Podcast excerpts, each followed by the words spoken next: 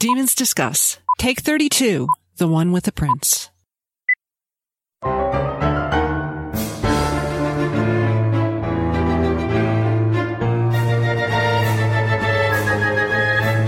Welcome to Demons Discuss, the unofficial podcast about the All Souls universe and the topics that orbit it.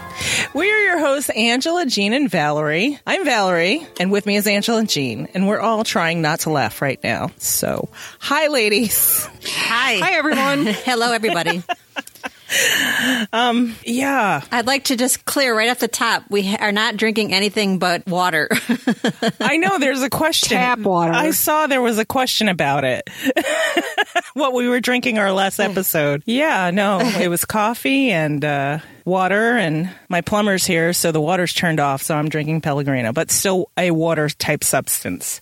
So, let us get on to this episode. I was going to say, the bubbles are making her giddy. Yay! Jean, what are we talking about this episode? Chapter 8, and I'm so excited because it's my favorite chapter in the whole trilogy. The whole trilogy. The whole trilogy. Out of even, all even of the more chapters. So, more so than 30. I know, it's sacrilege, but yeah, Wow. Chap- chapter 8 of... Come on. You've got Mount St. Michel and Philippe in one chapter. This is true. Yeah. It, it is a lot of bang This for your pretty buck. epic. Yeah. Yeah, this this is an epic chapter, so yeah. Sorry, Baldwin. I love you, but you lost out. Don't go there. we, we already had that discussion a couple episodes ago. Let's just stop Not it now. going there. We'll leave it alone. Okay. So let's start off with some discusser emails. Oh no, we have a voicemail from Camille Yes. and she had kind of an inquiry. So let's hear what Camille has to say. Greetings, demons. This is your witchy listener, Camille, calling to talk very briefly about Philippe de Clermont. While at first I was put off by his raw energy and really raw anger and open hostility towards both Matthew and Diana, I absolutely loved that someone with obvious authority was challenging Matthew. As we learn later, Matthew has gotten weak, and I wonder if all his time in the lab with Miriam and Marcus, quote, playing the leader has resulted in negative physical and mental repercussions. Well, that's all for now. Happy New Year. So Camille asks us, why do we think Matthew is so puny? Was it from him working in the labs and not paying attention to hunting? Or why did Philippe find him so malnourished, so to speak? Because he wasn't feeding off of human blood. You think that was it? Yep. Hmm. I think it's just neglect in the present day. Back then, he was doing much more robust activities, and if he if he was around his family, I think they would remind him. I mean, look at Charles; he was all in up a in a, as a Charles or chef, um, but he was up in a uproar that he was not eating, even though he gave explicit dir- instructions for someone to feed him. So I don't know. Maybe Matthew's the kind of person if he, he doesn't remember, he doesn't eat. I know people like that. Yeah. I wish I was a person like that. Me too. I agree. But yeah, I do think while he's holed up in his labs and being solitary and just living inside of his head like Matthew tends to do, he is not thinking about sustenance and he is not thinking about keeping himself up. So Yeah. that's what Philippe Yep. probably noticed. Okay, so we have some discusser emails. Jean, why don't you start? Oh, I'll love to start. My discusser emails from Kit. Speaking of Philippe, the impressiveness of him has always been obvious, but this reread, I really picked up on his humor. His relief that in the future there will be a relaxation of the beard fashion. Not very ancient Greek of him. They love beards, I think. Him being impressed with Diana's ability to summarize quickly, telling Matthew he's too old to moon about in antechambers, quips about Aristotle and future knowledge of Greek and locking up books, and too many others to list and his tenderness and a hint of his romantic streak reflecting on Isabeau and her ring. I love the hints that Philippe and Isabeau's longevity and mateship was due to the ability to separate and take other lovers periodically, which is fascinating as a contrast to the all-consuming no room for anything else Diana and Matthew relationship, at least as it stands at this point in Sun. From Kit, not that one. Thank you, Kit. Sorry I butchered the rereading kit, but bygones. I, th- I think that's a good point. That the contrast in relationships that's just one more aspect of the diversity that's in this trilogy, and there's something for everybody, and there's a, a vast array of how people approach life and relationships and love and war and battle and all that kind of stuff. I think that's good to point out. It's excellent to point out. And it just goes through another way of Deb showing tolerance and acceptance and empathy and basically showing love is love is love. Yep, it's great. Even though I think Sun came out before that became a thing, Yeah, it did. a slogan. It did. Yeah. So, But it both ring true. yes. Very true. Angela, what do you have? I have a discuss your email from Stephen. He says, Hello again. I now think that Alain's warning to Diana about the icy steps when they first met was actually a coded warning for her to step very carefully when meeting Philippe. The reoccurring theme about visiting a dead father is very poignant to me. My own father died 27 years ago, and I often wonder what he would think of the many changes in the world since then. He had a university education, then volunteered as a reserve for the Royal Air Force before the Second World War started. He took a commission, then served as a navigator in the Bomber Command. In those days, he navigated by taking ground sightings and on stars by night and used geometry and a circular slide rule to calculate the effect of wind on a compass bearing to derive the actual flying bearing. What would he make of GPS navigation and unmanned drones for that matter? At 25, he was still considered the old man of the flight crew. I still have his medals, including the DFC. Stephen. Thank you, Stephen. Thanks for sharing Thank that you. too. Yeah, absolutely. So mine are a couple of observations from our Facebook group, and I'll share them, hopefully without laughing, because we're having a problem today. Yes. All right. All right. This is from our demonic discusser, Melanie. The journey to meet Philippe. God, I would have hated to make that journey in those times. I loved how Deb made the comment that she spent hours figuring out how long it would take to get from England to France, what modes of transportation, and what was going on historically that impacted the route. Part of what makes me love these books so much is how much effort she put into making it as realistic as possible. And thank you, Melanie. That is true. I totally agree with you. Yeah, absolutely. Um, Thank you. Let's see here. Oh, and from Teresa, I found the part where Matthew and Diana put in at Mount St. Michael or Michael, Mount St. Michael. I'll say it like that for now. Interesting. Seeing at the as as the various sides to Matthew and watching him transform as they progress through Europe was mentally engaging. I was curious about his relationship with the bishops though, and why he felt Matthew would need to confess or atone. Oh shit. I wrote in parentheses, my add-in. Okay, so this is my add-in. What the heck did Matthew confess or atone for? What do you guys figure? Oh, everything and nothing. Oh, this modern Matthew coming. Ooh. Yeah, what do you think he was contoning? Oh. Atone- See? atoning for. What do you think he was atoning for? If he got on, oh, I did he confess to the cardinal about taking Philippe's life? Huh. Wow, hmm. there's a conundrum right there because if it's modern Matthew going to confession with Cardinal Joyeuse, mm-hmm. he's confessing things that happened after 1590. Right. Which would be some kind of indicator that he's telling the cardinal, hey, in the future I meet up with this witch. You see her with me now. I mean, what's the cardinal thinking about? See, I'm going further than.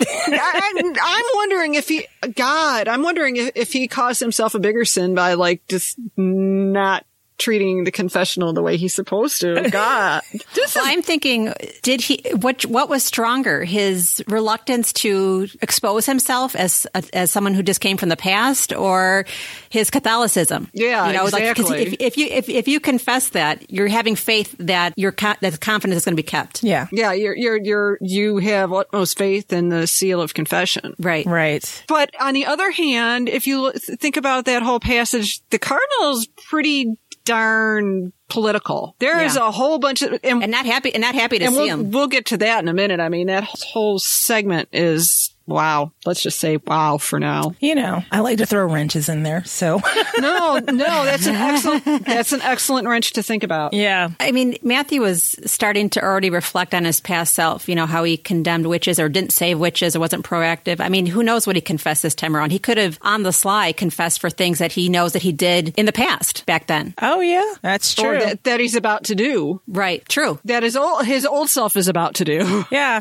Exactly. Exactly. Yes. Oh, wow. How confusing. God, time walking makes even confession really confusing. so much for a straight, so much for a straight on absolution of your sins, you know? Yeah, no. Right. Right. So, what time period am I confessing to there, Cardinal? Uh, what do you want to know Yeah. about? Are you going to tell the Pope what I tell you? Okay, so let's start with the chapter, and we are doing just chapter eight this time because there's a lot to unpack. So sorry if you were expecting two chapters, but we're just doing the one chapter, and we'll do the best we can with it. We left off in the present with Rima Jaén, who is examining Diana's commonplace book in a dank Seville library, and then we pick up at chapter eight, still going back to 1590 on a boat driven by Gallowglass, and Diana is confused. Sailed. You don't drive a boat, you sail a boat. Okay. A boat sailed by Gallowglass. I'm, just, I'm, I'm saving you from the nitpickers. Okay, nitpickers. and Diana's confused because she thought they were going to St. Malo as suggested by Walter. And Gallowglass assures her that she's in good hands because Walter in this case is not a good planner because number one, he's a pirate, and number two, he's English. Gallowglass. oh, that, Go ahead. I'm, I, I've got to jump right in on that. It's like, that's kind of the pot calling the kettle black, considering Gallowglass stole the damn boat that they were in. I know. Well, y- you miss you missed the third point, which is the most important, and he's not here. and he's here. He's not here right now, so you hush. Right. He's not the boss of me. Right. So Gallowglass asks Matthew where to part the boat, and we begin catching Matthew in contemplation, whispering the motto of the Order of St. Michael in Latin. I'm not even going to attempt it. The trembling of the immense ocean. So off we go. And here's where we find out Gallowglass has a problem with being in France. Did you guys, when you first read this, do a deep dive to figure out the circumstances surrounding Hugh's death? When you first read this? I don't think on the first read I did. Yeah, me neither. Yeah, and I, well, maybe after I finish the whole book, only because we get more clues. Nope, I just went right over my head. I was like, okay, Yeah. so Gallowglass doesn't want to be there. Uh, he's grouch, you know. they didn't even think. But yeah, that's something to uh, think about Hugh's death and who wants to tell us why Gallowglass is pissed and, and what was the circumstances around Hugh's death. Oh, it'll roll right off of Jean's tongue. Go ahead. Oh, it was it was the fall of the Templars in thirteen fourteen. Uh, Hugh was working with them. He was caught up along with Grandmaster Demolay, and they were accused of a whole bunch of things. Basically, both the Pope and the King of France wanted their money and their power because they got too big for their britches. They accused him of all sorts of things, including heresy and crimes against the crown and homosexuality, because there's all this all this stuff going on about how they had strange rituals and this and that and the other thing. And I think there was even maybe implications of devil worship and uh, witchcraft, but the big one was homosexuality. Anything Yeah. to make the charges stick. and if you're watching the show Knightfall, it, we're getting to that point pretty soon where they're going to meet their demise. But that it pretty much follows. I mean, and I say loosely follows. I don't think it's like 100 percent historically accurate, but we get it, it chronicles up in the rise and fall of the Templars. I'm, I'm thinking the whole Grandmaster banging Queen Joan probably isn't entirely accurate. Right. Like, well, and I did look up. The guy didn't even exist. He's not even a composite character. He Yeah. just is a, a new, a new made for TV character. He's a made for TV grandmaster who just, you know, can't keep Yeah. it to himself, can't keep his wonderfulness to himself. Hmm. But Tom Cullen is pretty darn cute. He is. And he's in a bunch of things. He was in Gunpowder too, as well. There, there's a hell of a lot of beardy goodness on that show. There is Beardy There is. goodness. Mm. beardy goodness and swords. A- And thanks to the swords, I can talk Alan into watching it with me. In fact, he he was the one who always says, so let's, let's watch the episode of Knightfall. And I'm like, Really? Okay. Oh, I'll just mind my business over here. So, this whole journey sounded uncomfortable to me. I don't know how you guys felt. It did. just felt cold on a boat and just in the middle of winter. In November? In November. In November? Yeah. Just No. uncomfortable. And we haven't gotten to it yet, but riding horses for hundreds of miles. just- Getting crusty with ice on your cloak? No, No, thank, thank, you. you. Right. No, thank you. Mm-mm. And Pierre is traveling with them. So that kind of gave me a little comfort because I liked Pierre. I love Pierre. And Angela loves Pierre. So that works. I do. Yes. Well, and, and the whole description of them coming up to dock. Oh, yeah. And, and the, the, ti- the tides and just, Deb just did such a wonderful job of engaging all of your senses about that specific place. Because from what I, I've never been there and I've only watched YouTube and some things like that. But from what I understand, it's pretty intense. Yeah. It's, you can walk, Yeah, yes. walk out there during, during certain times of low tide and then it's, then it's an island and Yeah, the it's tide- tidal. It's crazy. And the tides are insane and dangerous and smash your boat against the stair and the stairs that come out of the water are it's just wow Yeah. I was kind of amused when Diana, who knew, knows like the concept of rowing because of navigating her little rowing scull, her scull in a straight line Right. as fast as she can yeah you know, but she was going to take over this big boat, you know, and Gallowglass knows what he's doing, but he's just, oh my God, I need to save the boat. And Gallowglass is like, okay. oh lord Right. and in that moment you kind of like think about well, how did he end up falling in love with her it certainly could not have been her sailing prowess no, no. I guess she truly thought she was going to crash. I mean, she was just like, I must she save the thinks a boat. Lot of things Oh man. So climbing the stairs and encountering all the soldiers on the way and I'm like, what is this place? Because I I had heard of this place. I have seen maybe a couple pictures, but it never even registered with me until after reading this book and I went back to Oh, yeah. look. Do you want to hear something really crazy? The first time we read this book, I read this book is the, the picture that kind of con- I conjured up in my head of the, the soldiers and the stairs and so gray and all the stone is the Wicked Witch of the West Palace with all the Winkies from the Wizard of Oz. yes. Oh, Absolutely. Yeah. Oh Yeah. man! I mean, so, uh, the only thing that I didn't get was the oh wee oh that- soundtrack. No with flying the- monkeys. No Yeah. flying monkeys yet. Oh, that's funny. That's hilarious. I had never connected the two before, but now I have it in my head. I'm ruined. Yeah. I'm sorry. I'm I'm thinking I didn't know that's what I had in my head, but yeah, I guess so. Totally ruined now. Thanks. Before they even start climbing the stairs, though, I am taken aback now by Pierre announcing them. So you don't have Gallowglass, who's basically Matthew's right hand man, nephew. So he stays behind, but now you have Pierre, who's basically his squire. And because he gets announced, Matthew gets announced, I now realize the magnitude. Like, you don't just announce anybody. Yeah, you don't just show up somewhere and announce like, "Hi, I'm here." Yeah. Right. It's like, No. Matthew, who the fuck are you? You know, and it's like, who were you at this time? Matthew Royden wouldn't get Well- announced like that. No, no, No, and he, and he's announcing him as Chevalier de Clermont. So that's I always took it. I was like over my head, like, oh, that's just a horseman, Right. Or, or they're announcing the horseman, but it really means a knight, or it means a knight in the Knights of Lazarus. So it's like uh-huh. they're announcing something bigger than even just Matthew de Clermont. Yes. Yes, yes. A- And the, the fact that no one blinks an eye as they're walking past. They're just like barreling on through, and all these soldiers are just not doing anything. You know what it reminds me of? It reminds me of that scene in Gladiator when Maximus walks down the line and they all just stop as out of reverence almost. Like, Yes. let the guy pass. You know, this is just like, it's almost like a ripple effect where everyone's doing something. And as soon as he gets to that person, they stop what they're doing. Oh, he's here. And that Right. all kind of ties back into, I found this cool story about how Mount Saint Michel was founded. And apparently the abbot at the monastery claimed he was visited by angels or demons or he's not quite sure what in a dream. And they told him to build what they're now arriving at. And that always kind of struck me as Philippe and the boys paid somebody a nighttime visit personally. Right. right. Angel, demon, vampire. I, I don't, know. don't know. It must be those damn de Clermonts again. yeah. Right.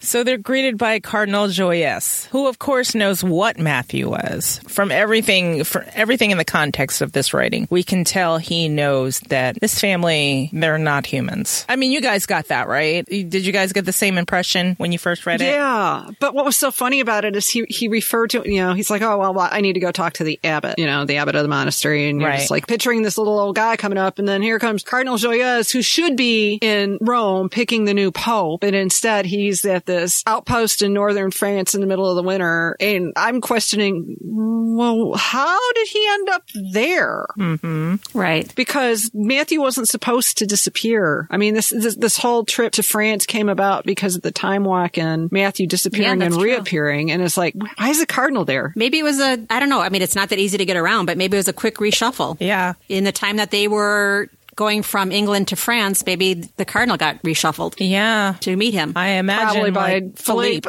yeah, Philippe's Right, exactly. Sent some uh, interceptors and said, uh, "You thought you were going to go pick the Pope? No, I have something you need to do." but but on the other hand, it's like when we come to find out Philippe's thoughts about Catholicism, it, it also seems kind of odd that of all the people he would send to m- meet him would be the cardinal instead of maybe a family member, like s- uh, sending Godfrey. Well, maybe he thought Matthew would take it better if it came from a neutral third party. Do you know? And the fact that it's Cardinal Joyeuse and Matthew is Catholic, maybe he thought it was a good, compelling person to be there. I don't know. I'm just talking out of my Or Deb ass. did. Or Deb did. There you go. Because uh, I mean, he's a he's an interesting historical character. I mean, to be a cardinal Yeah. and so young and politically connected. When you start digging into that Easter egg, he's kind of an interesting fella. He's he in yeah in real life he got very far very fast for the age he is. And he didn't have to be the Pope's illegitimate son, Right. like some other cardinals. Well, the the quote that he says, "France needs me more than the conclave does at, this, at present." So, who do you think France is? Okay, Philippe, right? Yeah, Yeah. We'll, we'll we'll hit that quote in a minute or two. Yeah. Yeah. But the, the funny thing is, uh, as we circled all the way around and out of the ditch, was the fact that here we've got a prince of the church, and Matthew's referring to him as the abbot. Yeah. like a footman, you know, just a little guy. and that whole conversation escalates from there because there there's no deference. no. Mm-mm. I mean, the first No. time the first time through, it never occurred to me. It's only on this like most recent reading. I started reading the back and forth. It's like, oh my god, there's a lot of undercurrent there. The disdain it was you could just tell. I never picked that up until this last read. Yeah. And all the genuflection was on the Cardinals' part. It, it just like, whoa, okay. Yeah, this read too, it really stood out. Before it was when Diana was declaring, oh, she had to explain to me that Matthew's being treated as a prince by this cardinal. However, this time I can really pick up on the nuances of the conversation. So, Yes. so you- Th- that to me, the Cardinals acting more like it came across more as an equal than he had on past reads. yeah, true. Yeah. Yeah. So he was greeting him as a prince who had been on a journey and returning home. And the cardinal kind of implied that Philippe was continually overstepping his bounds because he wasn't the king. And Matthew, Matthew's quote here is, My father has no need to rule, for he is a sharp sword that makes and unmakes kings. This told us already what we were dealing with. So I was like, Holy shit, Philippe's a big Right. fucking deal. Yeah, He's a B- BFD. BFD. yeah, yeah. Well, uh, and you know what cracked me up too is the whole uh the first thing out of his mouth after he greeted the Chevalier was that Have you taken Walsingham's name along with his identity and position? Right. He's like he knows that he knows that Matthew's up to something and being a spy, and the fact that he's like, yeah, I think you're Up to you're no probably good. playing, yeah, Yeah. playing a So he compelled Matthew to join the cardinal in prayer because he was among the heretics for too long. yes. What do you think his version of heretics is? Is it the school of night or is it further, further beyond? I think I think part of this whole I mean if you th- he says France needs me more than the conclave does at present uh-huh. the recent murders of kings and queens do not please God that was Mary Queen of Scots Okay. I think and I'm trying to figure out who else that might be besides Mary Queen of Scots I don't know. See, I don't know. When I'm thinking of the present time, I'm just thinking of his time as, you know, Matthew mm-hmm. Royden in just that little pocket of time. But is it further than that? Do you know what I mean? well I, it's like as far as what's what's going on with the cardinal this time because he's when he makes starts making these references he says recent murders of kings and queens do not please God. And that was within a couple of years I think or I'm trying to remember exact timeline but it, it had been fairly recently that Mary Queen of Scots had been executed. Right. and the implication is there's somebody else and I'm just Yeah. drawing a blank as to who it may have been with the wa- war between the Catholics and Protestants. I- I think it's also that he's spending so much time in England. You know, he Yeah. mentions Walsingham. I think that he thinks that he needs to atone because he's not in a Catholic, predominantly Catholic country anymore. So therefore, and I mean, it's just a matter of uh, nationality too, or national pride, because you're spending time in England. So therefore, you can't be. Uh, You're- you're, you're, you're- susceptible to. You're with the he- you're with those heathen heathen reformers. yes, Ah, exactly. Yeah, that's a good point. Okay. It's the heathen reformers. And with that, he left Diana alone with Pierre. And at this point, I'm just like, really, Matthew? You're just going to leave her there in this place? And I, I, was freaking out for Diana. But I mean, Pierre was there to watch out for her. And mm-hmm. then this is when Jean's favorite line crops up. Her scientist, vampire warrior, spy, the bells paused and tolled before the final nail prince. And that was an incredible quote. I loved it. Mm-hmm. One more layer revealed. Yep. Yes. And Diana's like, oh, okay, who did I marry? What is going on here? Yeah. and, and actually, it was like, what I loved is the man who strode towards the door was no longer an Oxford Don, but a Renaissance prince. It was in his bearing, the set of his shoulders, his aura of bank strength, and the cold look in his eyes. Yeah. The cold it, look in his was, eyes, I don't think he enjoyed it. Just by, I don't think he enjoyed that life. No. And, no, and, the, and the, like that he's, business. Yeah. That he was holding himself back, that whole, like I said, his aura of bank strength is like, okay, that's, he's in a constant battle all the time. And putting that mask on. Yes. Yeah. And while this is all happening, Pierre's like, relief. Yeah. My lord is himself. Right. You know, meaning that this is the guy I know. And we're like, oh, okay. And Diana's also going, okay, Matthew might be a prince, but there's no doubt who the king is. And she hasn't even met him yet. No. So it's like, I, getting it. Can you imagine leaving there and getting on a horse? No. And having nothing but, God, what is this guy's father going to be like the whole ride? Yeah, no. do you, oh, man. You, I mean, we might be thinking that, but do you think she was thinking that? I really don't think she was thinking that because she's, as we say, some strident a little bit. You know, she's just, I'll take care of him. Yeah, I'll show him. yeah.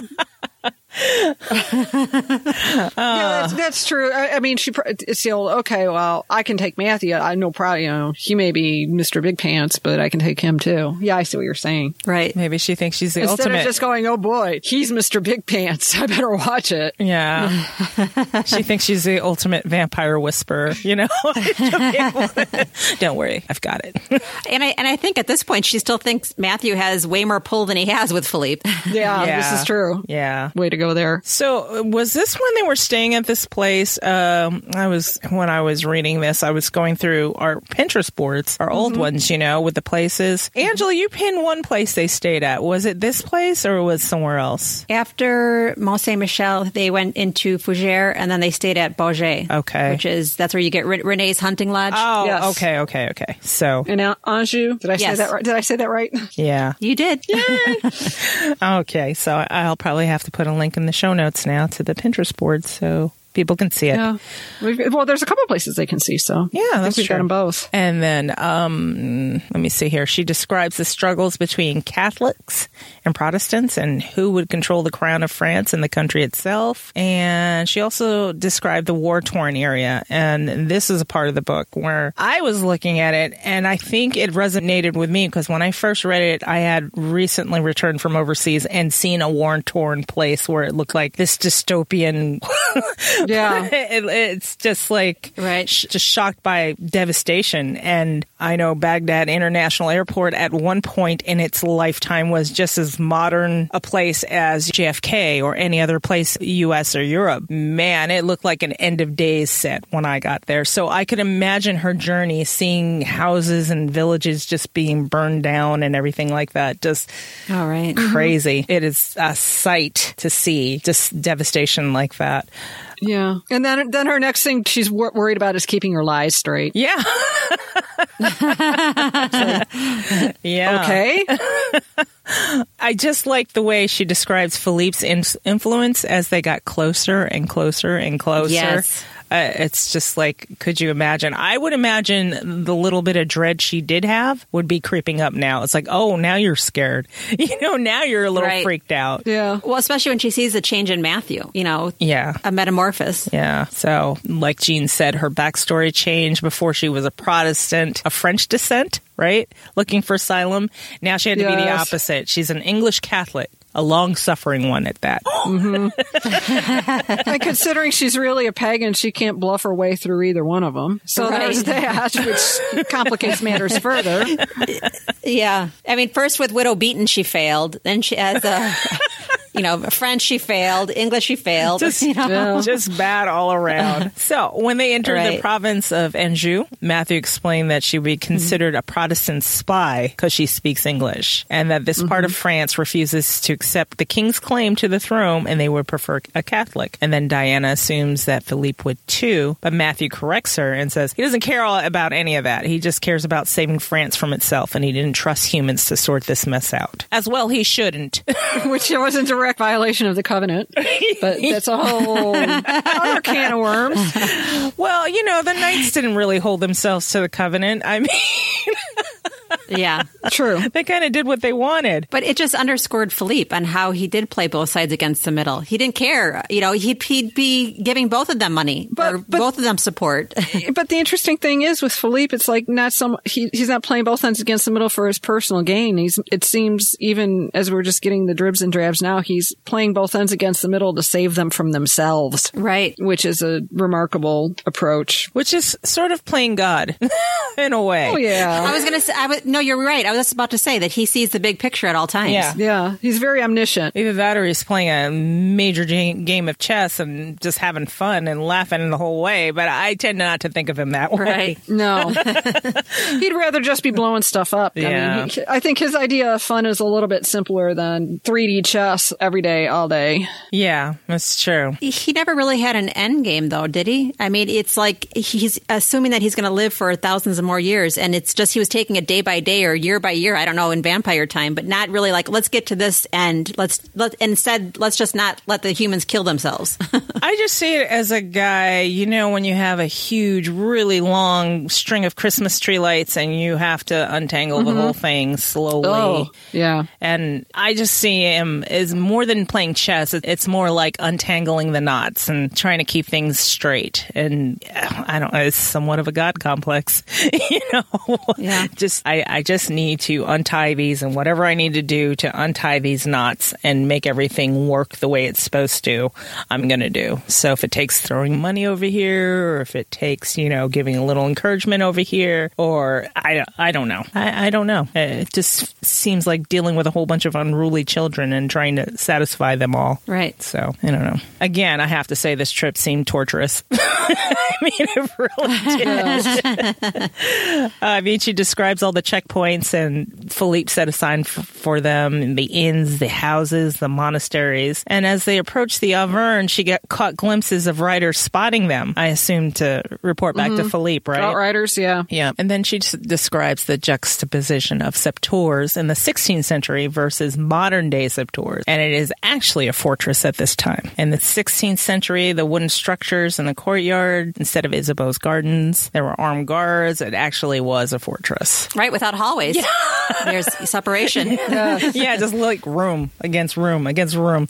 So here's where Matthew said says when they get there, he's like, "This is the last place on earth I ever imagined finding myself." And Pierre was like, "We can turn back," and he's all looking at Diana with pity, like Pierre was worried how this would go, you know. Mm-hmm. And then they're greeted by Alain. What did you guys think of Alain? I don't know if I. If he registered, He, I mean, he was just he registered, but it was just like he's what he's supposed to be. right? He was there to ma- make things well. Although he, although he didn't make things run smoothly because there was Diana like just freezing and kind of abandoned up on the horse until somebody noticed that she was kind of couldn't get down. Hmm. Because I mean, even Matthew forgot her because her feet had been numb. Yeah, She couldn't climb down. Right. I mean, God, talk about a horrible, horrible feeling. I mean, that was one time I really just felt so sorry for her. Oh, and the ride over, and at the end, Yeah. having to kind of, hey, I'm still up here.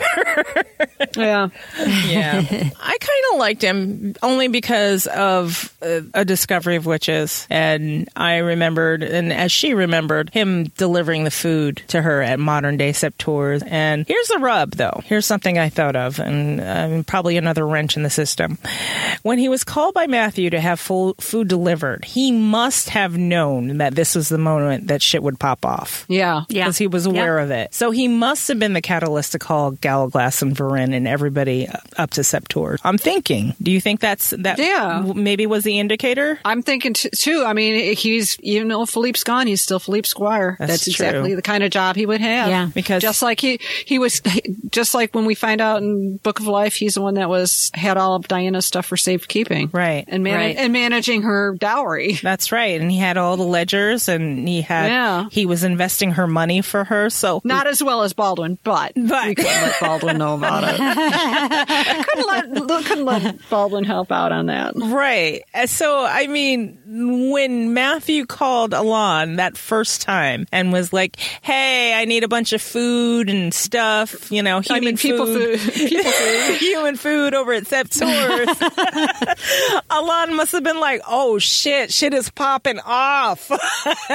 Yes. Yeah. I got some It's phone like, calls it's to like make. when, uh, when, when the submarine dives and it makes that noise and goes, "Meow, meow," and the alarm goes off.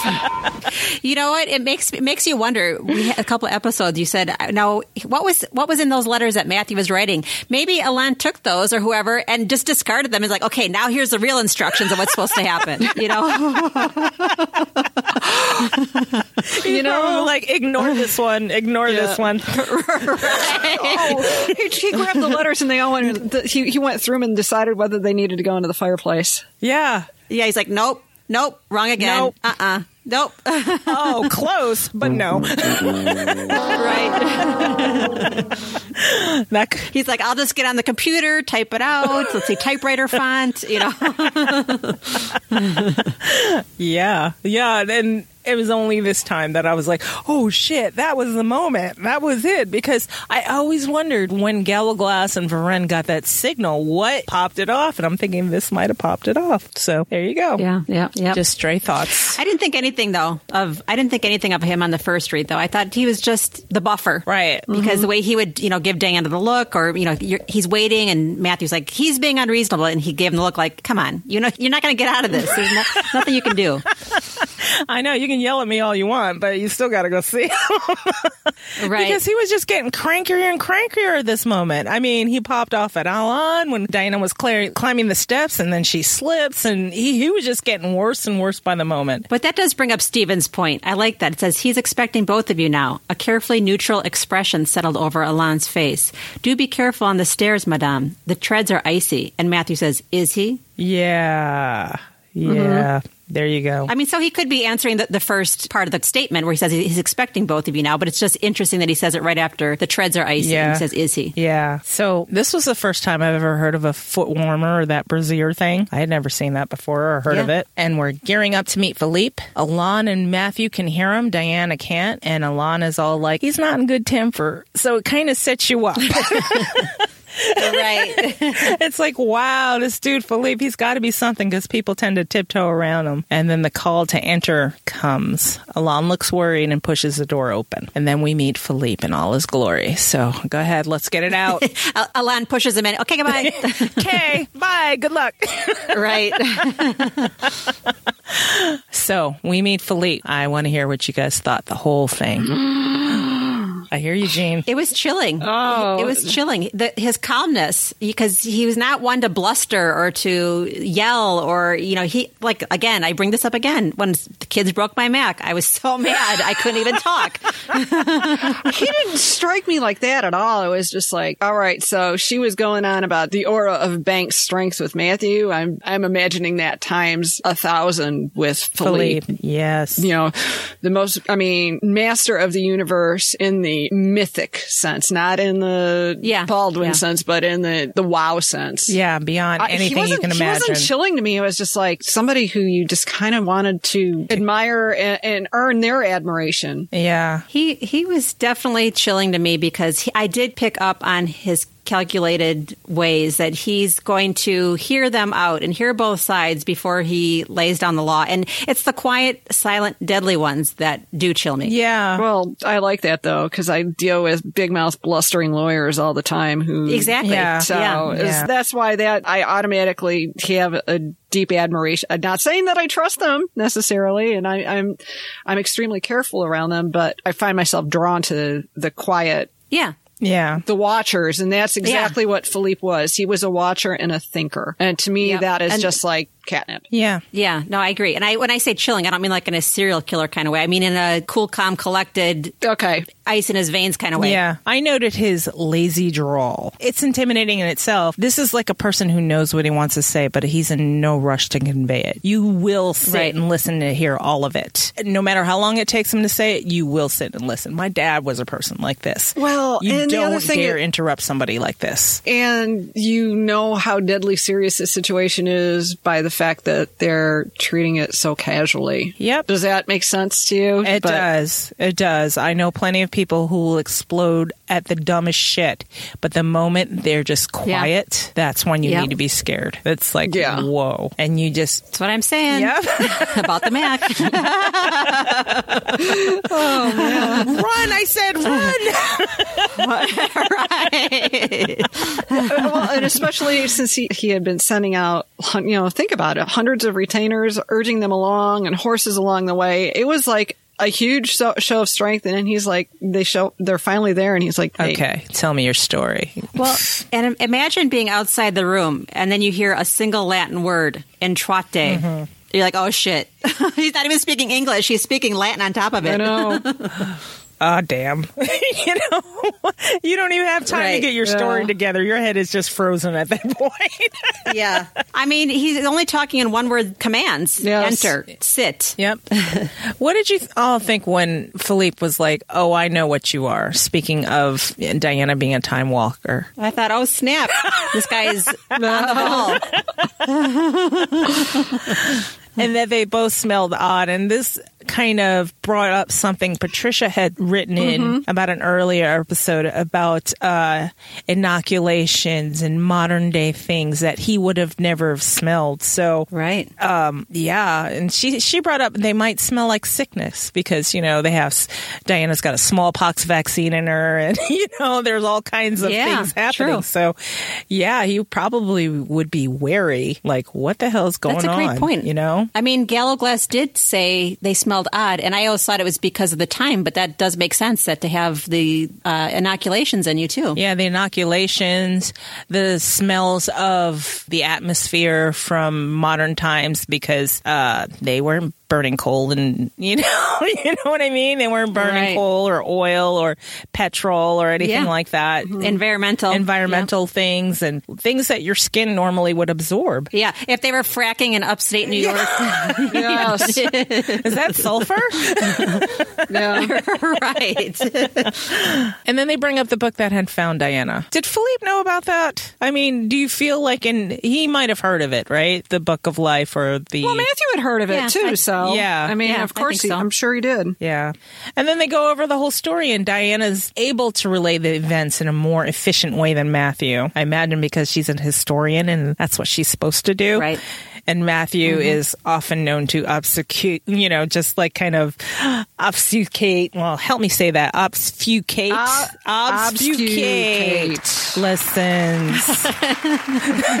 obfuscate the truth. You know, I can read very well, but when it comes to speaking things, let's.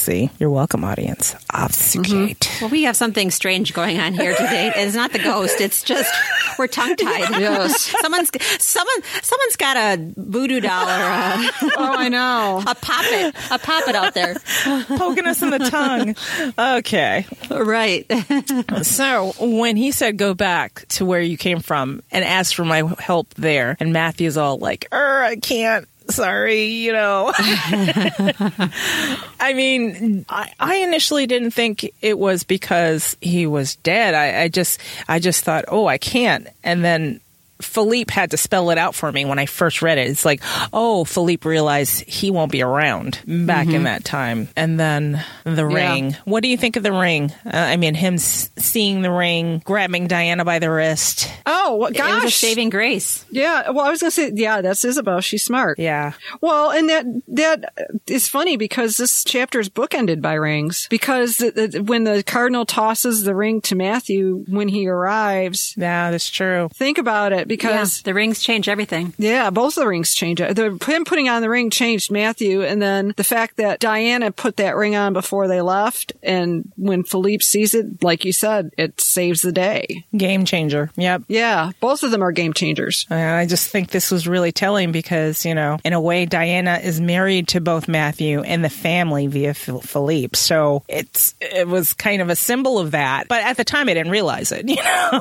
But No, but, no. but, but, but, but, but think about this. Uh oh, there's more. That was that was that was one of the the. I know you didn't ask for this, but I'm being mom and throwing in everything you need. Yeah. Yeah. Well, she didn't technically know where they were going and didn't, or did she? I mean, was she expecting them to run into Philippe in her head? I don't know. Okay, so more wrenches Because- thrown into it now. Yeah. I mean, did she, was she anticipating they'd run into Philippe at some point in time and might need At this point, remember we were just talking from her? We were just talking about Alain. He knew everything. So remember, Isabel was supposed to contact Alain and get all the letters out and take care of it. Maybe there was some Uh-huh. communication there, like, "Hey, you might want to throw this in there," you know? You mean by a line? yeah. Yeah, I don't know. Yeah, yeah, I don't know about that because that ring is is so precious to her and so intimate. I I can't see her see that conversation happening. It seems to me the way she it seemed more the way the that unfolded at the end of the discovery of witches just seemed more intuitive on her part. Hmm. Yeah, this is true. If I were Isabeau, though, I would think, you know what? It might not be in the plan, but just in case should Yeah. they go to Philippe. That's what I mean. It was And you know more intuitive in her Yeah. part. Like, yeah, they may need this. yeah. Yeah, and if Isabeau is Philippe's secret weapon, she's his the secret weapon against Philippe. Yeah. so, Yep. Another kind of Well- inoculation. Another, but they also had they also had that communication. They communicated through the notes in the books, and that could have been a, a secret communication. It was a secret communication. I mean, Yeah. Mhm. she didn't know that it was definitely going to happen, but it did the trick. yes, exactly. That's true. Things you see when you've picked apart the whole series and go back and slow read the books. Before we move on, though, I thought it was an interesting observation by Diana, and you see it throughout the rest of the trilogy. Is she said there uh, the de Clermont family is a menagerie of formidable beasts. So Philippe is the lion, Matthew is the wolf, Isabeau is the falcon, and Gallowglass is uh, the bear. So interesting right off the bat that she notes that, and then you see it throughout the rest of the trilogy as well. True. When you when you look for it, And then when you note it, you tend to associate that animal with that character as the reader. So it's like to me, Gallowglass will always be bear like. and I associate the animal behavior Yes, to them. yes, that's mm-hmm. true. So where are we? Oh, Philippe eventually offers the protection of knights to Diana after this big fight with Matthew. But with the ring, he offers the protection because basically Isabeau's mm-hmm. given her okay and allows her to stay. Now, the fact that Philippe forbade them to stay in the same bedroom. Hello, did that ring any bells with you guys? Like, what the fuck? Seriously? I thought it was just a power play. You think? Yeah. Nah, Oh, yeah. it hit me on the head. I was like, whoa, wait. he just told you they're married. And it wasn't until I read further that's like, you're not fully mated. And I'm like, what? Whoa, what? What? what is not fully mated? And there's fucking Matthew again, just not telling the whole story. Yeah, that'd be Matthew. Yeah. he is Captain Half a But that's always Philippe, though, one step ahead. Yeah. Yeah. This is one of the rare times f- during the first read that I totally felt Diana, just left Diana questioning everything because I tend to do this. It's like, wait a minute, I had it in my head this way, and you're telling me everything I had in my head is wrong. Yeah. Well, and then and then the, but the whole lead up to that, Diana's like so she's in love. In know. love. Uh, yeah, I'm like the 14 year old girl. Everything will be good because we're in love. We Love each Right. We love each other so much. what is that? it scared me. It's, it's something I learned during air traffic control. Sometimes when you whisper in the mic. You, get, You sound like Gollum. Exactly. you get their attention faster. yeah. Yeah. Clear to land. oh my god, that's great. Oh my god, Little That trick, so little trick. Hilarious. Sometimes Gets I his attention. I know. No, that's Harlow had I don't know what to say, like a, a mentor that used to work on her attention and focus, and she used to play a game with her, and she used to whisper. She said they, she has to pay attention to me if I whisper. Yeah, it's true. It does crazy things over the radio too. Well, here's here's another interesting little thing going on during that whole "tell me your story" that I just noticed in this 2nd Mm-hmm. Philippe doesn't sit on the big old throne. Nope. he sits on that little stool. It's very subtle. Yep. Lots of messages there, and then when again back with Deb and her fascination with chairs. Yeah. And the funny thing, I think that the chair he won't sit in is the chair that Baldwin ends up using in Book of Life. Or am I wrong? Am I misremembering? I don't know. I think I wa- I'm, I could be misremembering. I thought that this gaudy chair was so ornate, and he didn't sit in that one, and then Baldwin ends up sitting in that Savonarola chair. I don't know. Yeah. Or or there was a Windsor chair too that got busted. We'll look it up and That's put it in the show notes, audience. Yeah. We're not sure. We'll, we'll do we'll do the we'll do the Deborah Harkness chair catalog. No, when It's a big one. And the fact that he sat in the little stool, it just reminded me when you go in your boss's office. Total power play. And, and your boss is sitting Yep. down around the little coffee table instead of his desk, and he's telling you to have a seat across from him. That always told me, oh man, something's really bad. this, this is not this is not good at Yeah, all. yeah, no, he's sitting on this little chair. He's not sitting behind his desk. Oh crap. So uh, we leave with Diana questioning everything because she just finds out they're not fully mated. They have to separate. And oh, let me start with this quote. Okay.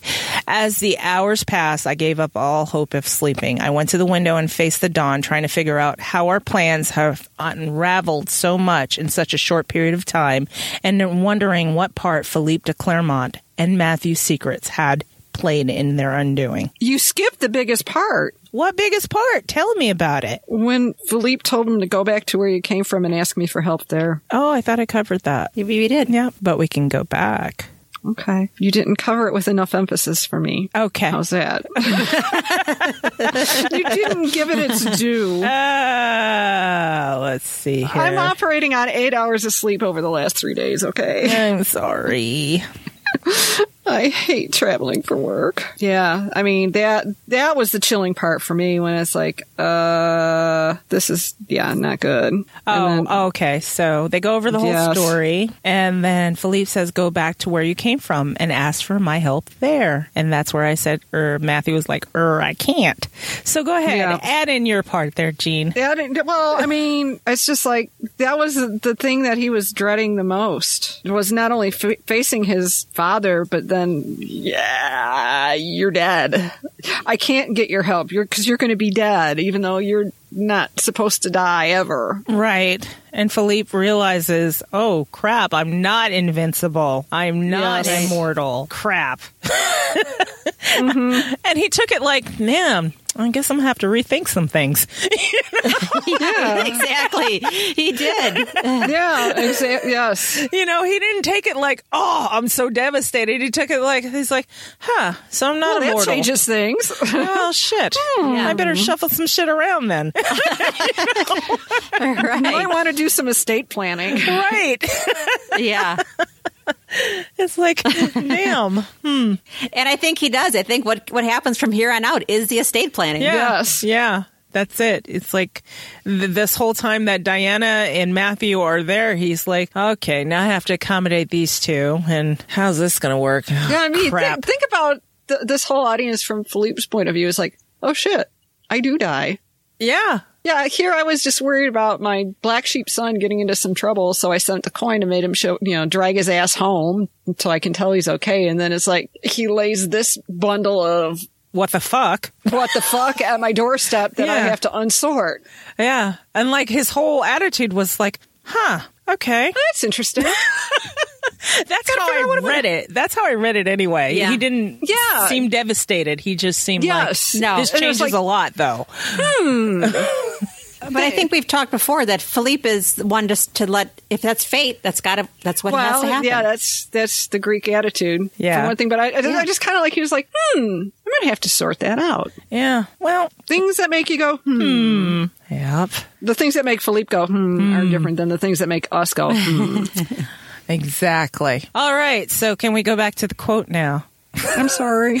Oh, that's okay. quote. Don't apologize. That was good. That needed to be said. Once again, with a quote As the hours passed, I gave up all hope of sleeping. I went to the window and faced the dawn, trying to figure out how our plans had unraveled so much in such a short period of time, and wondering what part Philippe de Clermont and Matthew's secrets had played in their undoing. And that ends chapter 8 discussion. Can, no, it doesn't, because I want to make a comment Right. about. I want to make a comment about her last thought. Okay, go ahead. I don't necessarily think his the secrets pay, played as large a part in the unraveling of their plan is the fact that it was Matthew's plan and it was a sucky one. Well, I mean, that's a given. Well, I'm just saying she, she's she's looking to to ignore the obvious and say, "Oh, there's all this all this drama behind you know secrets and this and that and the other thing." No, they were only secrets because you didn't know about them. Yeah, this is true. That's a good point.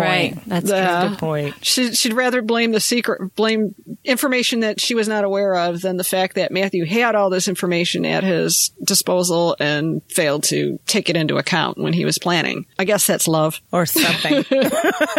or something. You know what, what I thought was interesting as we close this chapter? That Philippe was writing to Walter. And I know that Walter's the English master, but still, I thought, I love that picture in my head. Yep. Philippe and, and Walter. I know. Uh, and, and you've got to wonder what Philippe's writing to Walter that he's not necessarily sharing with Matthew. right. no.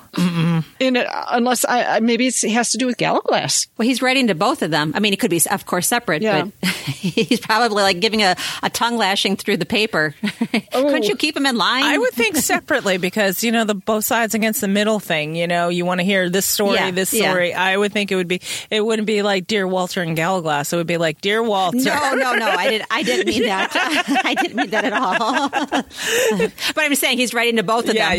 yeah. At the same time, because he says I, after I finish writing to Gallowglass and Raleigh. Yeah, dear Gallowglass, why are you such a fuck up? Or dear Walter, why are you such a fuck up? What's going on? Right.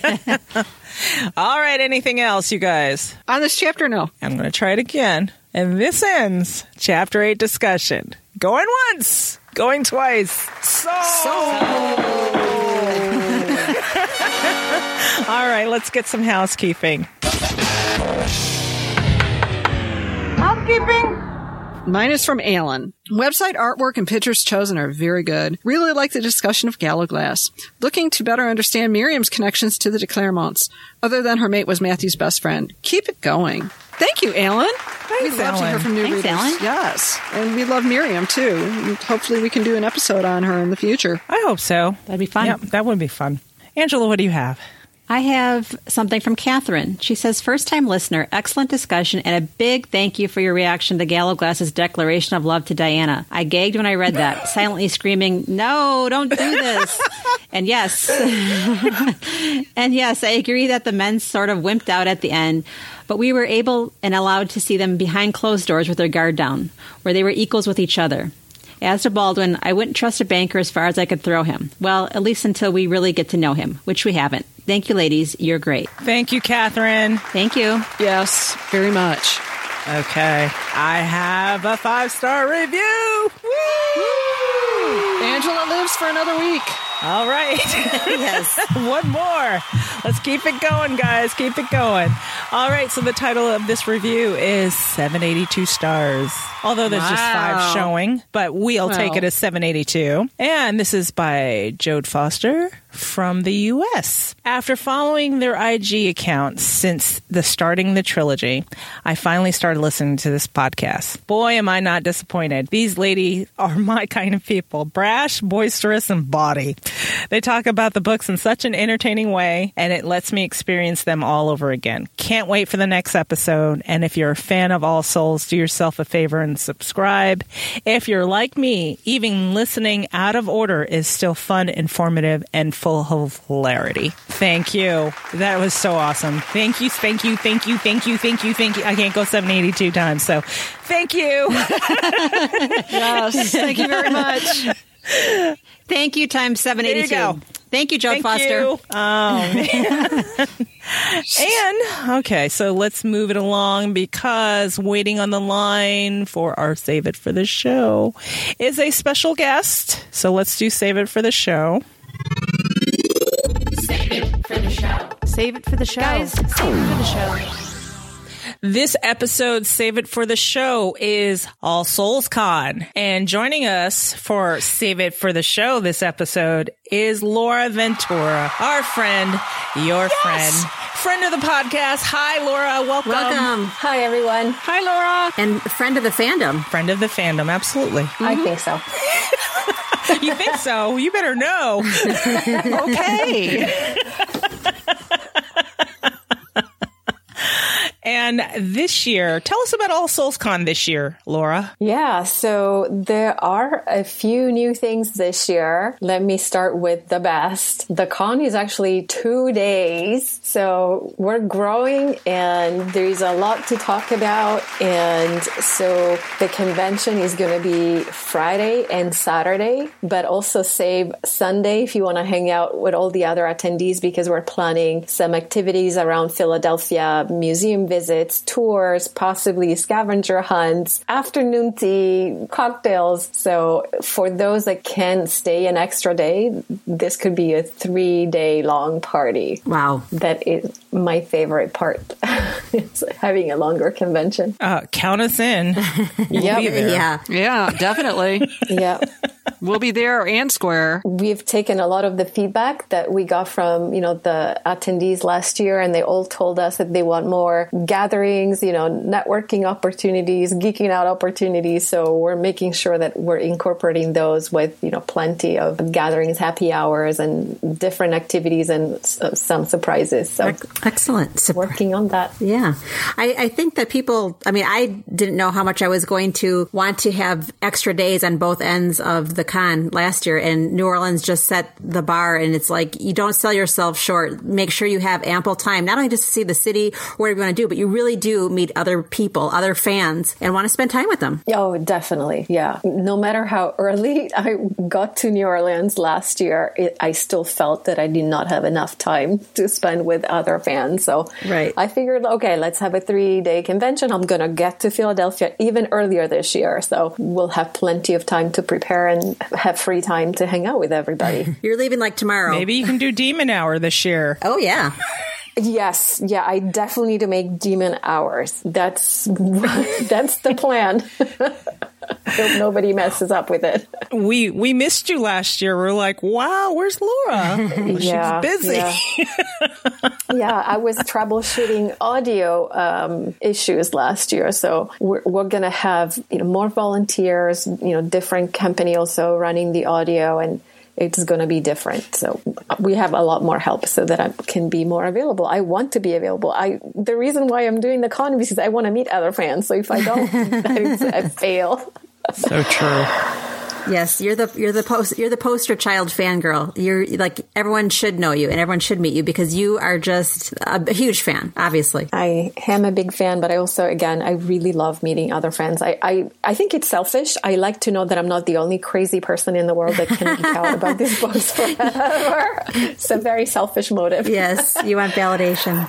So instead of taking the Hamish hmm. approach, starting at the end, can we start at the beginning with tickets and information? Yeah, so tickets are actually going to be on sale February 17th, which is a Saturday. And the big difference from last year is we're not going to have an early bird special. The reason for that is we have a limited number of months before the, the con starts, and we only have 300 seats at the Chemical Heritage, which is being renamed the Science History Institute. So we're going to have those 300 seats in the auditorium.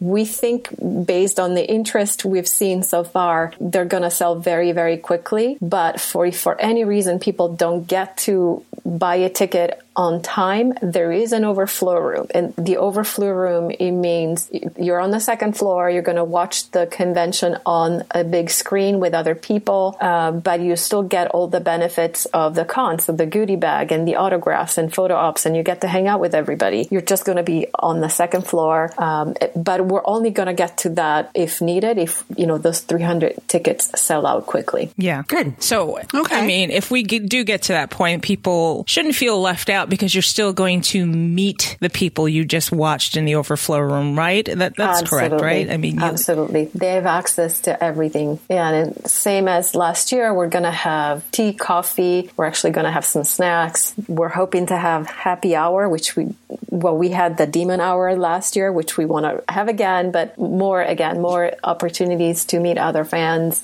and the program is going to be hopefully is you're going to be very happy with the program. We have some amazing submissions and some really interesting sessions in the work. Nothing solid besides deborah's talk and uh, She- dr shelley carter's talk but the submissions are amazing. So i think it's going to be a solid schedule. It's Excellent. going to be packed. Can you confirm the dates again? so the dates are the 10th of August through the 12th, with the convention at the Chemical Heritage on the 10th and 11th, and then the 12 in the city of Philadelphia. Excellent. Yeah, the badge gives you access to everything, all the sessions, all the autographs, photo ops. It's all inclusive, drinks, happy hour, goodie bag. Uh, we really think is a good deal because, you know, think about what you pay when you go to Disney World or Universal Studios and, you know, two day of a full immersion in the world of all souls. You get all this stuff and plus you really meet the best fans in the world. Mm-hmm, I'm not biased. it's actually a bargain when you think about it. it's going to be a Oh, bargain. it is a bargain, yeah. When you think about it, absolutely. And for our audience, uh, what I was going to say is we don't know what we're doing yet. we're kind of in flux. It depends on a lot of factors. So we'll tell you We're later. being demons of mystery. we know it's going to be fun no matter what. Elaborate a little more. What do Yeah. you mean we don't know what Yeah. Um, we're doing? We don't know where we're, where we're staying, where we're, how many days we're going to be there, or Well, we- how we're participating. We're being demons of mystery. That's right. Okay, we- no, we're just being demons. We don't know what we're doing. um, we will be doing something for All Souls Con as far as uh, interacting with the audience, but we don't Oh, know yet excellent. what it is. It's just kind of in flux. Nice. And look at Angela. Oh, excellent. Yeah, I'm, I'll be waiting to see. she has a Most excellent. As always. And uh, as far as us being there, well, we already have our hotel room like reserved, Yay! Yes, we do. effects. So we will be there. and so literally. so we'll be there. Just we don't know where we're doing, audience. If you're out there and you're curious, absolutely come to the con. And absolutely join the Facebook group. Yes, Absolutely. yeah, I mean, we're guaranteed to be up to something. Yep. If you want to hear the scoop, um, and if you're on Facebook, there is an attendee group that you can join. Um, and by the way, if you cannot come to the con in person, they, there will be a live stream again this year. Oh, fun. And one small difference, not so small, we are going to charge a nominal fee for the live stream this year because we don't have a sponsor. But again, it's nominal. I mean, around less than $10. Wow. still a good deal. Yeah. Very good deal. Skip Starbucks for a couple days and you'd be fine. Although it's hard. and I don't even recommend skipping your, your daily latte, but I would if I was streaming. I mean, go in your cupboard and get some Taster's Choice and throw that together and just power through it for a couple days. right. You do what you got to do. or drink tea. Oh, man. So, Laura, you're great at keeping people informed, but you want to tell us your website, any social media where you are? You already mentioned the Facebook group where they can, people can stay up to date. Yeah, so our website is allsoulscon.org. If you also want to stay up to date and you're not on social media, you can go to our homepage, scroll down towards the footer, and then subscribe to email alerts. And we promise not to spam. We only send you an email if there's something new and big to share. And if you are on social media, we are on Twitter, Facebook, and Instagram. and I'll make sure I put links to all of those in the show notes. Mm-hmm. And we Perfect. and we won't keep quiet about it either. we tend to shout it from the rooftops because it's an opportunity do. you don't want to miss.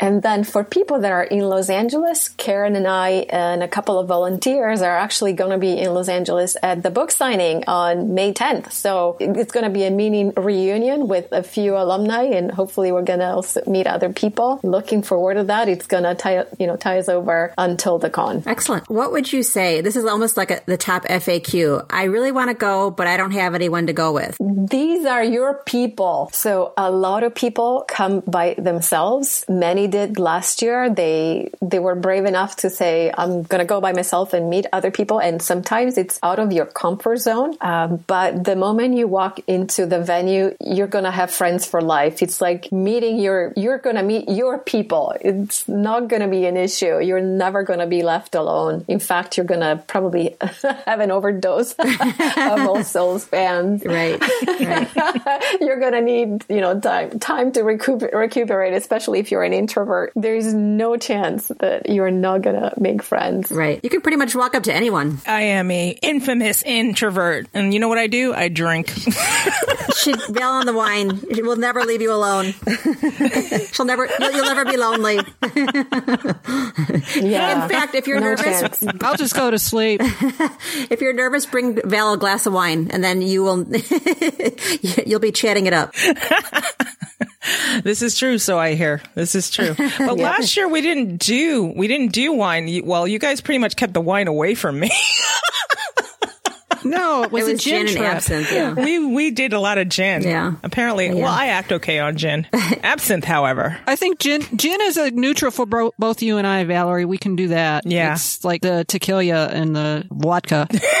Demons need to stay away from. Yeah, that's just bad. Oof. Yeah. So, anything else, Laura? Anything else that we should know at this point? Um, by the time this episode airs, it should be what the fifteenth of February. Yeah. So one Better yet, anything that we shouldn't know yet. Yeah, Well, there's there you one go. thing that you should know. Um, this year, the vendor area is growing. Last year, we only have three tiny tables in the back of the ballroom. This year, we have a second floor open area dedicated to vendor tables. Um, so that's a you know a big difference. You're gonna have to walk up to the, the vendor tables, and I don't have any vendors confirmed yet, but we're talking to a few, and it's it's gonna be nice. Excellent. So save your pennies for shopping, people, Yeah, and you'll reveal as you can. Definitely. and drinks.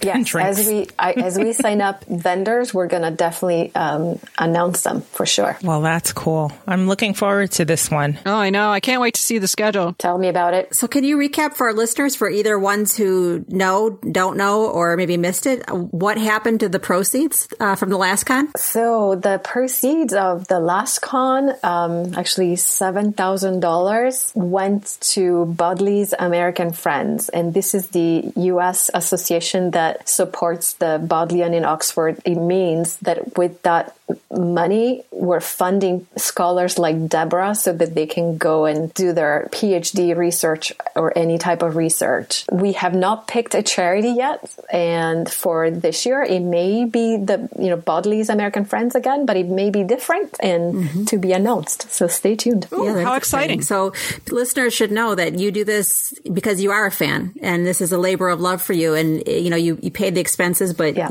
everything else goes to a good cause. Absolutely, we don't make a single penny out of this. Everything goes to charity. Okay, now for Jean's question. Anything we shouldn't know? Yeah, I like my question best.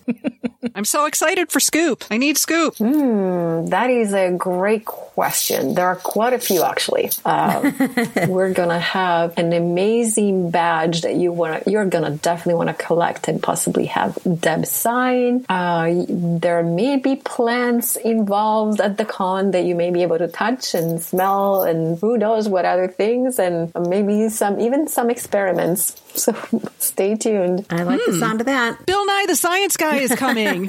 oh my God.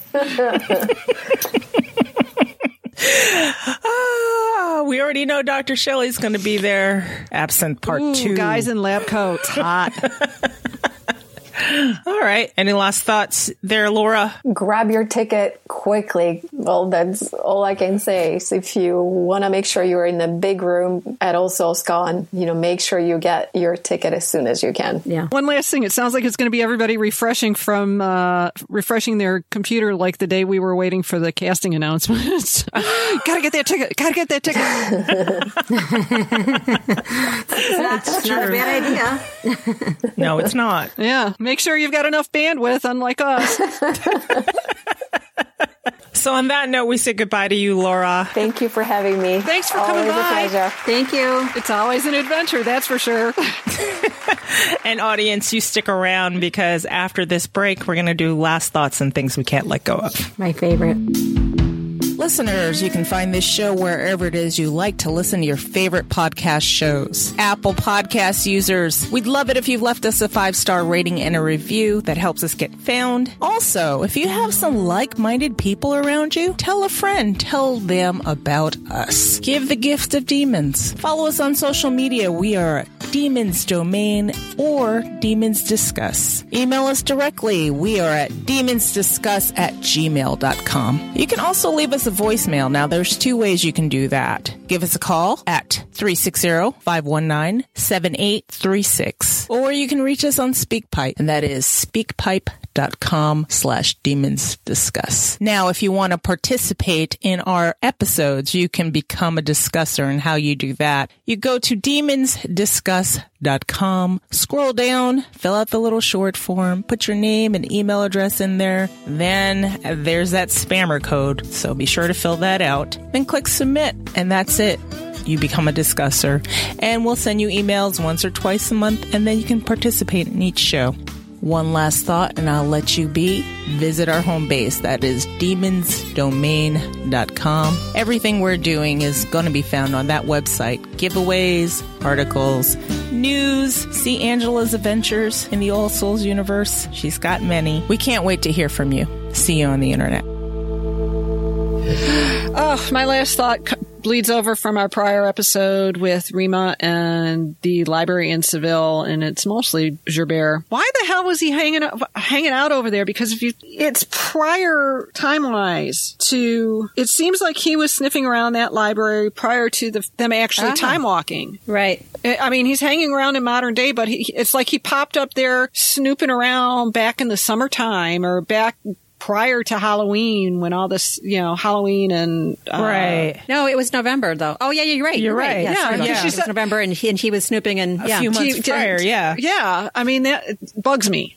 And then the whole whole thing we'll get to in the later anomaly when Peter finds the letter in the library in Stavro Huh. that mentions Benjamin Right. towards the end, and it's like Gerbert had his own side deal going separate and apart from. I mean, I think all those guys had s- separate deals going on, but what was Gerbert actually up to? Was he just nosing around the de Clermonts in general, or was there something else going on? Okay, so a couple months prior, right? Or was he expecting to find the Book of Life there? I don't- Did he think that the de Clermonts already had it and it may have been hidden So do you think he was there prior to Matthew meeting Diana is what you're asking? possibly? Okay. That's what Yeah. it sounded like. I think that's what happened. is he the one though that mentions the Wizard of Toledo? Yes. Yes. So who knows? He could have been looking for the book. Yeah.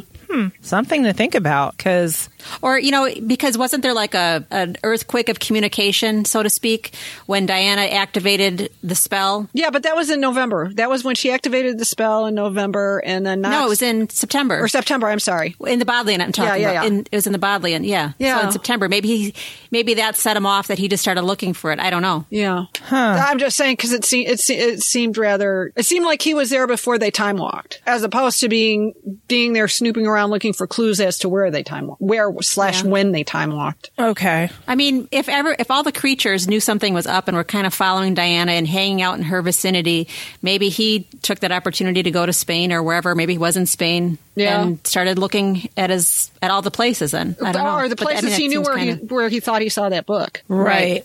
Okay. So taking it back, when Matthew was talking with Hamish and he said, you know, the witches couldn't keep quiet. So they just started. s- So that's when you think he started looking around on his own? No, I think it was even before that. Really? Yeah, Huh. Yeah. I guess it would be. Yeah. right around that time or even before. You never know, though. If the commonplace book created a parallel universe or an alternate timeline, Mm-hmm. anything's possible that could have happened prior to them time walking. Yeah. Well, that hurt my head. I know. But that's a great point. That's a great observation. is. That is an excellent is, observation. Yeah. All right. So let me talk about my last thought. My last thought is we are going to start a Patreon page really, really soon, guys. Don't feel compelled. Don't feel like you have to donate money, but we'd love it if you can throw us a few coins. And I feel like I have to play stripper music right here. I know. but you know, uh, yeah, it's, it's getting a little costly. So we thought Patreon was a viable way to help us along and keep us going and keeping us strong because And improve the experience for y'all. Exactly, exactly. Right. So we're talking about what the incentives are going to be for our patrons and uh, look for that really soon. So of course we don't expect anything from our listeners except to enjoy the content that we provide. But if you feel it in your heart to give, we wouldn't argue. It'd be okay. Although I have Yeah. to say that the things that us three have been throwing around as uh, behind the Patreon scenes, I think are pretty darn cool. yeah. The the incentives you mean? Yes. Yeah. Yes. Okay, so there's that. And here's the thing I can't let go of. The thing I cannot let go of is on Instagram recently, we heard from the super secret character played by Chloe Dumas. Dumas. Yeah. Uh, she posted a picture of the woods and it had a lot of hashtags on it. One of the hashtags was special effects. And I posed to these two that I thought possibly she could be playing the goddess. What were your guys' thoughts? You hit it on the head as far as I'm concerned. Yeah, yeah. When she first appeared, uh, well, like a month ago, I think some people threw out the goddess, and then it just happened to coincide with what they were. She popped up, and Deb said she was super secret. Okay, so then we let it go, but then she popped up again and said that, and it coincided with Elarica Johnson, who's Juliet filming. It coincided with M and Sarah filming Valerie Pettiford and Alex Kingston, Yeah. and they posted some pictures in the woods. I mean, everything led seemed like it led to the attack in the Right. woods. Yes. And, And they I- were filming at night too. Right. Which was another thing. Yes. And I know the goddess in the book was a depiction of the crone, which is the older, wise one. But I would Yeah, think. but wait, what wasn't she also when didn't the huntress appear when the witch with the witch fire? Or didn't Emily see the the huntress was in there somewhere too though? was it the huntress or the crone? The I well, the Huh, I I, thought know. when the witch fire appeared because she the, the she drew the arrow. The goddess drew the arrow. No, don't. Well, Maybe that's just the way I imagined it myself. Right. Well, it was one form of the goddess or another, but I would think in for the TV show they wouldn't make such uh, distinctions. I think they would just go for one generic goddess, one kind of It's going to be ethereal. Xena, Xena warrior Warrior princess kind of goddess. yeah. so sorry. we'll see if I'm right, and we'll see if we're all right. Those of you who have guessed that maybe she's Yes. playing the goddess, I guess we'll find out this fall. Yay! Yay! But I, I do have to add, and I brought it up to you that she's French. The actress is French and speaks five languages. And I said, isn't that ironic that the goddess would be French based on Isabeau's comment that the uh, the goddess has a sense of humor and justice? My wounds. I thought that'd be perfection. My wounds. Yes. You open them again. Oh my god. the damn goddess story. I know. Which did we ever get an answer to that? No, I'm kidding. you, think, you think you can cover that soon? Inquiring minds and all. Oh my gosh. All right. So Angela, what are your last thoughts? It's just today what happened that Teresa Palmer keeps posting these cute behind the scenes Instagram stories, and someone brought up there said, "What are we going to do when they're done filming?" And I hope that they've squirreled away plenty of um, goofy behind the scenes stories so they can still trickle them out or leak them out over the next coming months because getting to see them behind the scenes is like a whole new take that on their camaraderie and their casting and their chemistry, and it's been fantastic instead of just seeing the trailer, which is fantastic too. But that's more in a professional light. It's nice to see them as themselves. Yes. And Yes. getting along. It's very good. Uh, we have most, if not all of it, listed on our TV page. So give that a visit. Um, it is, what is it? Visit demonsdomain.com com slant ADOW TV news, all one word. So that's A-D-O-W TV news. Oh, as and as they wrap up, as each uh, cast member wraps up their filming, they are stars just like us. They love Deb. They thank her immensely for creating that character that they just got to play, and I thought that was the coolest thing. So I think we're really in for a really, really good TV show. I can't wait. Yeah, it bodes well. I can't wait. Yes. It's it's going to be fun. Oy. I'm stressed thinking about our coverage of it, but yes, it will be oh. fun. Damn it, I'm going to make it fun. It's going to be fun. Oh, all right. So, anything else, guys? I don't think we have to tell the people anything else. I don't No. think so. No. Just be kind to one another and be kind in your criticism of anyone and everything. Wow, Gene, you're feeling existential today. yes, I, I am, and I, that's all I'm going to say. okay, we'll leave it that No, way. you're right. You're right. Being con- being constructive, you can never go wrong. Yes. This is true. And think about that when you're writing our reviews, people. Thanks. Not just for us, but no, not just for us, but for everybody. For everybody. I'll leave and it with at that, Yep. yes. Let's say goodbye, guys. Farewell. Bye. Bye, demon kiss. Mwah. We'll talk to you next time, people. Not directly All Souls World related. So you, um, the recurrent. let me start that again. I'm going to start the whole thing again because it's in parentheses. Okay. Hello again. Now, you know what? Does he? Are we doing this one? or Are we doing the other one where he corrects his theory? Um. You can do that one, or we can like add this one. The one where he corrected his theory from the last time. You mean? Yeah. Well, yeah. We, Yeah, I mean, or we can save it. Doesn't matter. yeah, we can save it. I have a discuss your email from Stephen. He says, "Hello again. Now, now I can't talk. Sorry. Why don't you go with the shorter one, and we'll save that other one for next time? Yes. no, I, I, I don't have the other one. Oh, okay. Um, well, Let me just start. I, I don't know why I'm having problems. I have a discuss your email from Stephen. He says, Hello again. I now think that Alain's warning to Diane, forget it. and Jerry's not even here. okay. So, uh, do you want to swap? Maybe. No, I'll just get through it. I don't know why I can't talk. I think because I'm leaning over to my microphone and kind of like side eyeing the computer. okay. trying not to laugh. Gene's probably like, oh shit. I have a discuss your email from Stephen. He says, hello. God. I'm sorry, I'm contagious. I started it. I seriously, it's like something's come over me, like I get tongue tied. All right.